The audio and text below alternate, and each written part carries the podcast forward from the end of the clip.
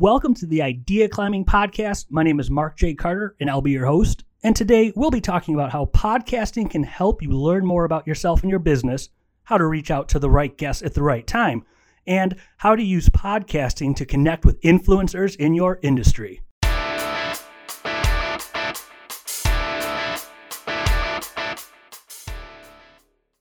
I'm here with Andy Kaufman, host of the People and Projects podcast, speaker and consultant about leading teams and delivering projects, who's had clients as big as the United Nations and as small as local startups. Thank you so much for being here, Andy.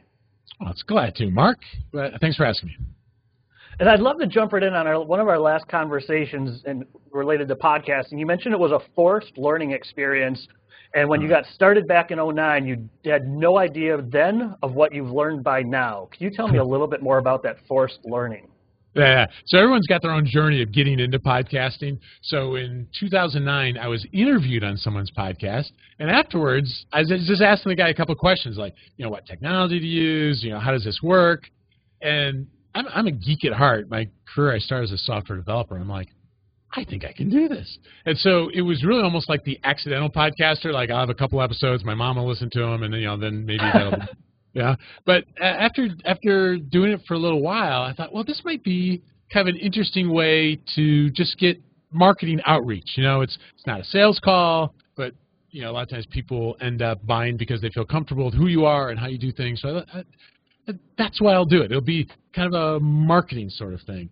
But I can I can say now, uh, getting close to ten years later, that uh, I gotta tell you the the podcast has been absolutely the biggest benefit has been from the learning perspective. Like it's given me it's given me a calling card that I, I can I can knock on the door of somebody who probably wouldn't have returned my message otherwise. And their books I love, their thought leaders that I love, and, and like we can have a conversation. And by reading their book and by having the conversation, to this day, I'm convinced, Mark, that the the best of our keynotes, the best of our workshops come from things from the podcast. So, you know, in life, generally speaking, it's good to have forcing functions. Whatever the, whatever forces us to do what we ought to be doing anyway, we all want to learn more. Most people want to read more, and, and this has been a forcing function for me to keep learning. And so eh, it's been great business wise too. It's led I get more unsolicited speaking engagements where I wasn't my outreach. I'm sure it's because of the podcast, but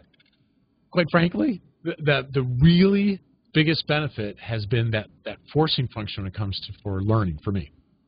When did you discover that? I mean, along the roads from 2009 till now, is it something you stumbled across halfway through? And when did you get a method to your madness as opposed to just, I'm doing a podcast? Yeah, it, it's a really good question, and I, I don't know exactly well uh, when, but I can tell you this: it was a book um, called Little, uh, Little Bets, Little Bets, and I it was up until that point I had not generally read the books of my guests, so I might skim it and go, yeah, that looks interesting or whatever, or maybe read some reviews, but but Little Bets, I actually read the entire book. I'm like, oh there's so many good ideas. And so my enthusiasm in the uh, coming up with the questions and and the I mean it was a much better interview, quite frankly, because I was a lot more prepared.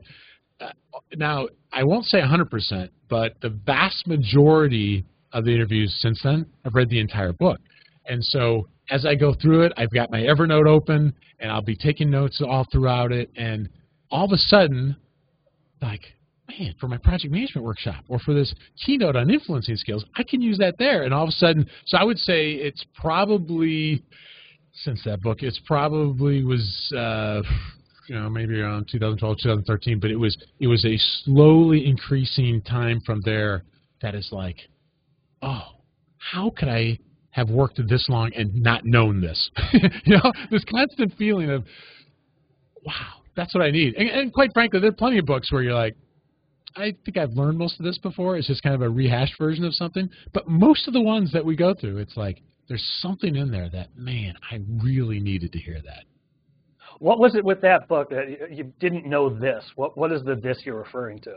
Well, uh, yeah, it's it's a really good question, and I'm not exactly sure. Other than uh, I, I this is years ago. I worked with this one guy, and I I was I was whining because I can whine pretty well, and I, I'm like, you know what? I got all these books that I just haven't read, and he goes, Andy, it's not your fault. I'm like, what do you mean?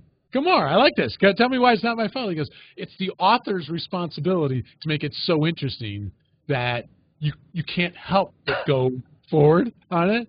And it's like, you know what? That's so true. Okay, I, I'm no longer guilty. That book was just, oh, well, first of all, it wasn't like 350 pages either, but it was like, the, yeah, yeah. So it just it just led to it, and and over time, I mean, I, I think generally speaking, it's fair to say we all vote with our attention, and so if something's not interesting to us, we eventually would just let go. And so I don't feel the pressure to read the books anymore if I feel like it's not, you know, worthy of the attention. But uh, generally speaking, if I'm like, oh, I can see how this can help my clients, or this can help me in my business, or this can just help me with my interactions with anybody from my wife to my kids to the clients, sign me up. And so that that learning process, I'm telling you, it's uh, I. I I guess Mark every once in a while I'll, I'll run into somebody that goes, yeah, I got a I got 20 years of experience, but the more you talk with them, it's one year of experience repeated 20 times. You know that idea. Mm-hmm. I, I just don't want to be that guy. And this is a, an avenue that has forced me to not be that guy. Well, the forced learning, it sounds like it's really also highly dependent on the guests. How do you pick guests? How do you get them on? Because without them, there's no learning. But it sounds like you've really got it down to a science that you can't just have anyone on your show for any reason. Yeah. How do you first? How do you decide who to reach out to, and then how do you do the outreach? Yeah, well, it's it's a lot easier now than it was at the very beginning because at the very beginning it was all just trying to approach people. Now uh, uh it's a rare week and often multiple times a week, I'll just get a book sent to me unsolicited, or I'll get an outreach from a publisher that said, "Hey, you've you had Dan Pink on before. This is kind of like Dan's book," and it's like, you know, so it'll be an outreach there. So it's a lot easier now. But uh, this is what I learned back before I was being approached to have guests: is if you go if you go to Amazon, you can go and say, "What are the new releases?" And what I do is I, I would go there. Except that what I realized then after that was once the book has been released, they're not quite as motivated. So if you want a really big name, get it before the book is released. And actually, Amazon has that filter. So you can say, what are books going to be released in the next quarter? Or uh, I don't remember what the windows are, but it's, it's in upcoming. And I have found that even some of the biggest names, not all, but mo most of the biggest names, if you can get them before the book goes out, they love it because publishers are doing less and less when it comes to marketing for them. And so this gives the ability, to, you know, they, they're up for it. They're up for it of like anything to get the message out. That's the key. And what does that outreach to them look like? I mean, is it dependent on the number of downloads? Because I'm thinking about the people, if they're just getting started or they're in the newer phase of a podcast, they don't have a number of X thousands of downloads every month or right. week. How do you, how did you reach out when you got started? Yeah. So the uh, so generally so there'd be a couple filters. One is if I'm interacting with a client and I hear someone say that a book and they say that and then I go somewhere else and someone brings that book up or I see an article. If if I get like two or three hits and someone's like, oh, this is a really good book, I'm like, let's make sure that that goes on the list. So I just keep a list of, of these. And then, quite frankly, when I first started, I would go through this mental thing of like, there's no way that person will ever get back to me. There's like no way. Mm-hmm. Like episode five was this guy named Ken Thomas. And that name probably doesn't mean anything to anybody listening to this, but to me, Ken was one of my heroes because he he is the author of. He sold millions of copies of an assessment on conflict styles. Ken Thomas. So episode, I've had four episodes out. I'm like, I would, I teach conflict. I I, I I'm gonna reach out to Ken. And like in a, less than a day, Ken got back. I'm like, oh. so as it turns out, people, this is a good lesson for anybody, especially if they're just starting. People are a lot more accessible than what you realize. And whether you connect with them on LinkedIn or you get to their website and you get contact information, people are often a lot more accessible than what we realize. And so it would be uh, if I if I heard about the books, I'm like, yeah, I think that'd be good. Reach out to them. If it was one of those things that, but just a, a personal hero of sorts or somebody that I just frankly, I just want to talk to them, and I think my audience would want to hear from them. You know, that might be it as well. And usually for my particular podcast, it's the intersection between project management and leadership. So it's the getting those, you know, getting stuff done and leading teams. So I'm, I'm almost always looking for a book that's somewhere in that intersection, and so that that constrains it a little bit. So if someone goes, "Hey, I'm a career coach," well, you know, I probably won't uh, bring them on. Not not because the world doesn't need to hear it, but that's probably going to be another podcast. If someone's like, "Hey, uh, got sales strategies," well, it's not going to be our our podcast. So it's you know that have for if people have a decent sense of who is their audience, that's going to make it a little bit easier on how to deal with the guests. And I made a fundamental decision early on, and I'm not saying this is right, but mm-hmm. generally speaking, I'm not going to be giving my content out for free. What I'm going to be doing is interviewing other people and and really letting them be the show. And all I'm doing is because having being the facilitator for them to get their message out and then strategically, it's kind of like the guilty by association. Since we hang out together, maybe that might attract it on here of like, well, man, you know, I, I like how Andy did that. But the uh, it is a little different now in the last year where I, I'm doing some video podcasts where it's generally three minutes or less, often two minutes, and it's just one quick thing that I've learned in the last week or two, or I've taught in the last week or two. But it's very short and it allows me to get a little bit more frequently out and uh, more engagement, actually, quite frankly, on uh, social media. So people are like, oh yeah, you know, I, I, yeah, I've, I've learned this too. Or I'll usually end it with a question, like, what have you learned about this? So instead of a 45 minute to a 50 minute audio interview with a guest, that might be the two or three minute um, with my stuff. But generally speaking, it's my goal is to help other people get their message out and and then maybe tie it in together with some comments. And and it's worked out well. Well with the messaging so much so many interviews can come off like a verbal version of powerpoint or just a verbal version of a linkedin profile and they're not really deep in stories. You're mm-hmm. phenomenal at getting people to actually share stories mm-hmm. for the people listening. How do you go about that? Because that's a definite skill set and in some podcasts can just come across question answer question answer without getting into any good stories. How do you get people to share stories? Uh, yeah, so this one I, would love to say that I like strategically figured this one out, but um, I kind of accidentally got into it or to understand it. But I would say almost every third or fourth guest will will literally say after the after the we've stopped rolling, they'll go, oh, it's so nice to talk to somebody that actually read the book. Okay, and so what's that? What they're saying is somebody's not just taking the canned questions. And so interestingly, by actually reading the book, uh, the best books are kind of written in story. You know, there's kind of an intro, and then there's the this, and then there's the up and the down, and there's so sometimes what I'll do is I'll My questioning will follow kind of how they laid it out in the book, which sometimes has a natural progression to it as well. So sometimes that's the case.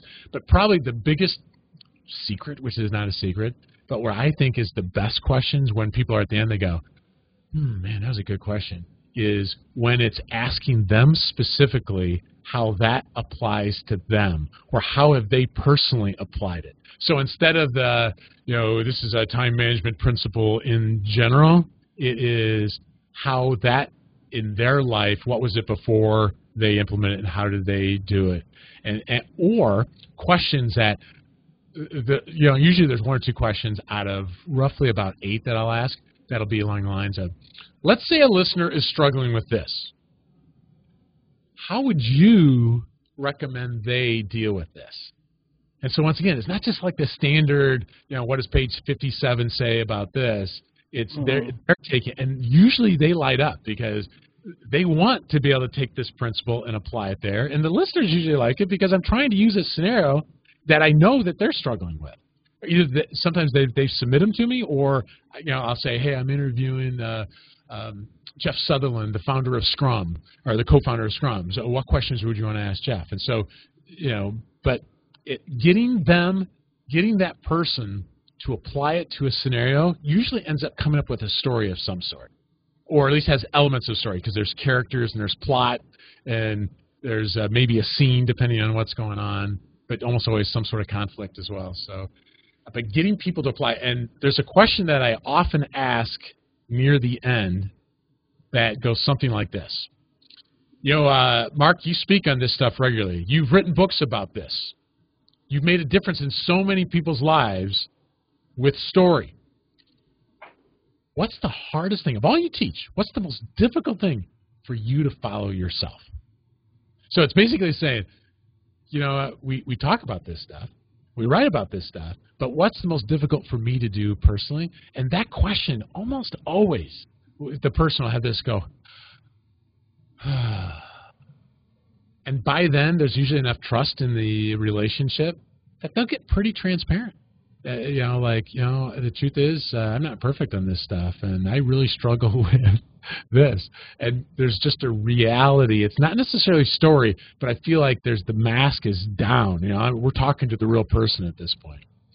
And and then one last thing that comes to mind regarding that question is the conversation I have with people before the interview, the formal interview, and the conversation I have with people after the formal interview, I'm recording the entire thing. And I will almost always include some of that pre-roll and the discussion afterwards as outtakes afterwards. And I hear I hear from listeners almost every day, almost every day. But often when I hear from people, I'll ask them, "Hey, do you ever listen to the outtakes afterwards?" They go, "It's my favorite part." because it is not scripted. You, you, sometimes you can even hear people get into their radio voice, you know, like when the interview starts rolling. But in that part, they're just like Andy and Mark talking. And so I, I've never asked somebody for permission to include that or not. And if something comes up that I feel like either would be inappropriate or hurtful to them, I don't include it. But it's it's that opening patter and the closing patter that you you really get a sense of the real person. So it's not necessarily story, but you get to know the character better. And so um, I, know, I think that's kind of a fun, unique thing. Oh, that that really is. I mean, you have this down to such a well. It seems like such a science. People are now sending you books. Publishers are reaching out to you. What did the middle ground look like, and how did you keep going enough to get traction? So it wasn't family and friends listening to the first five. Yeah when did you get traction? And more importantly, because so many people, when they hear it might take a year, it's like their energy just deflates. Uh, you know, it's interesting. There's a, a book coming out in two weeks called The Messy Middle. And I just interviewed the guy. The guy's the uh, head of Adobe Products, Scott Belsky. And his point is, and it applies totally to people who are getting into podcasting to start is exciting, man. I I I've learned how to use the tools and I got an idea of who I'm going to interview and stuff like that.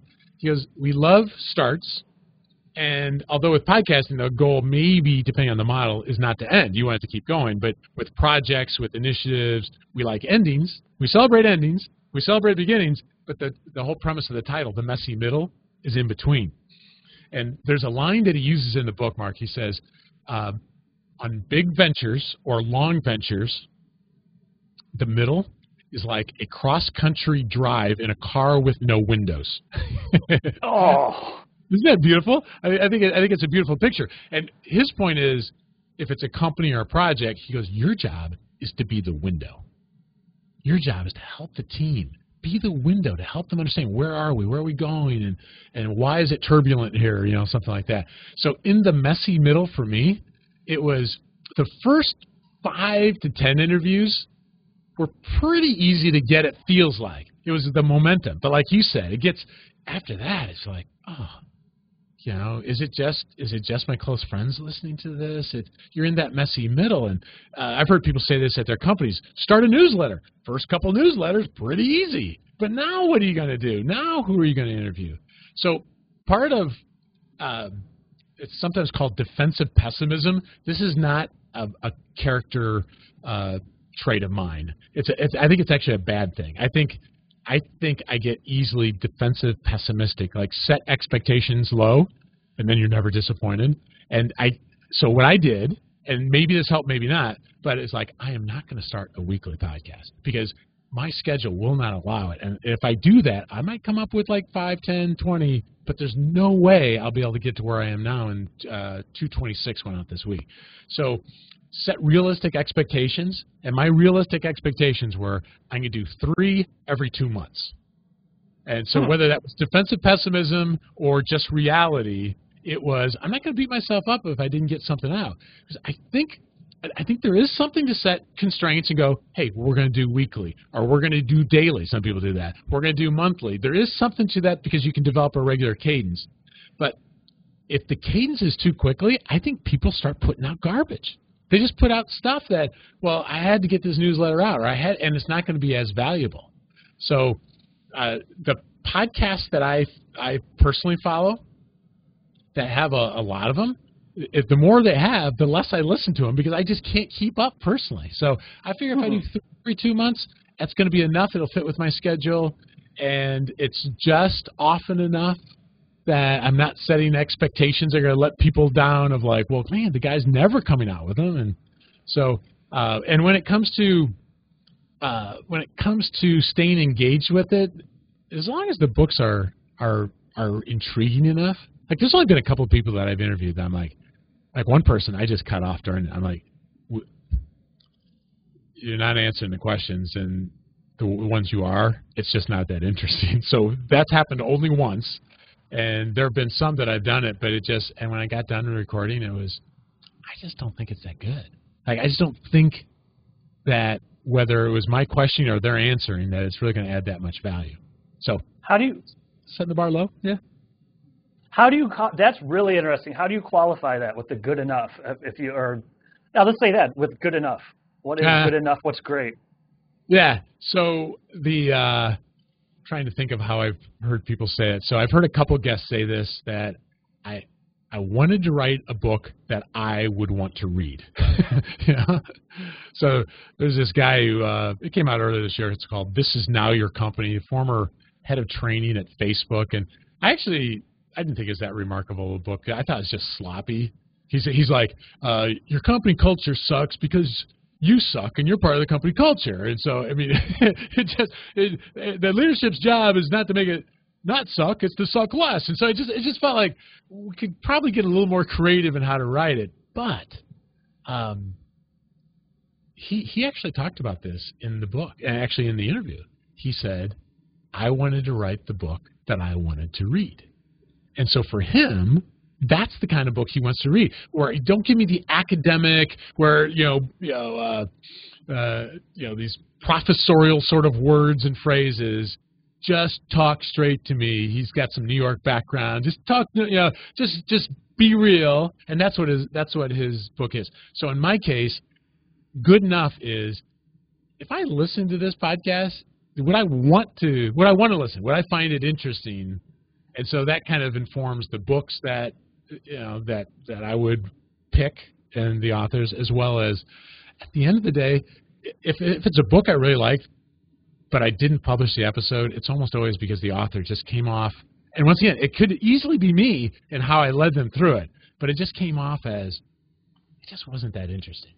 It just it just uh, you know I, I found sometimes the more famous people are struggle more in the interview, or or they want they want the questions really vetted out because they don't want to look stupid or they don't want to get blindsided, and so that, that's sometimes even a, a bigger a bigger challenge. Sometimes of like, how can I get the real uh, Robert Cialdini, the influence guy, out so it doesn't come off as uh, scripted answers, you know, and and makes it for a fun challenge as a, as the as the host, but at the end of it, there's only been there's been less than a handful that I'm like, I just can't go live with that. And then just cutting room floor and that's it. Mm-hmm. Yeah, and it's yeah, I, I keep the interview, and maybe someday I'll go back and listen to it. I'm like, what was I saying? You know, I think that's actually pretty good. But you know, there's there's been there's been some almost always, quite frankly, it's they're just too academic. It's just you know, as I get older, Mark, I've got uh, much less tolerance for simple answers to complex problems. and some business books are just they're too formulaic or um, it's the models are somewhat interesting, but in the real world, be difficult to apply. But you know, the, the vast majority of interviews, I, I find there is something there. It's usually in the first 75 pages, and the rest is to get out to 225 or something like that. But it's there's usually something good enough in there to get. Something good enough to make the interview worth it? Yeah, right. Yeah, exactly. Yeah. On the more on the more positive side of things with this, if they're if for business owners and marketers, if you know they're listening, this makes sense. I love what Andy said, but they're still on the fence about ah, should I really get into podcasting? What would you tell them? You know, it, it really depends on what their goals are for it. So uh, although the learning forcing function is definitely one of those things that really keeps me going on it, I I, you know, I've, I've got the name of a dead comedian, Andy Kaufman, right? I mean, I'm, one of a gazillion people that are out there, and there are plenty of people that talk on project management, pl- even more that talk about leadership. And so the idea is, how do I differentiate myself from the rest of the world? And we can try to get lots of followers on social media. We can try. There's lots of different ways to try to do it, but this is this is what I found is that podcasting is not exactly on the leading edge. Like nobody's doing it. Like a lot, it's it, it, people. You don't have to tell someone how to listen to a podcast anymore. So on their commutes while they're exercising, they're already doing this. And so if a business owner can put together kind of a, a compelling thing that somebody wants to listen to, it's like a free trip into their brain and, and and you get you get to whether it's share your perspective, share other people's perspectives, help solve their problems. After a while, people can listen and go, "This Carter guy's really smart. I need to hire him." Or this business owner that makes a lot of sense. I need to bring them in to at least help us think this through. So you know, I can't even imagine doing print ads these days. I can't even imagine doing radio ads these days. I listen to radio so little because I'm listening to podcasts during the commute or during exercise, during usually I don't while I'm on my bike. But my, my point is, this is a way that people it, it, doesn't even have to be an ad per se, but it's an ad. It's marketing. It's a way that people can become aware of what this business owner thinks or does, eh, provide some solutions, but you know, just enough that people are like, wow, we got to bring that person in. So it is it is a great and well established and accepted way to get their message out. I think that's a perfect way to close out. Thank you so much for your time, Andy. We appreciate it. My pleasure, Carter. Thanks. Thank you for listening today. Be sure to go to ideaclimbing.com to learn more about idea climbing and hear other conversations about mentoring, marketing, and more.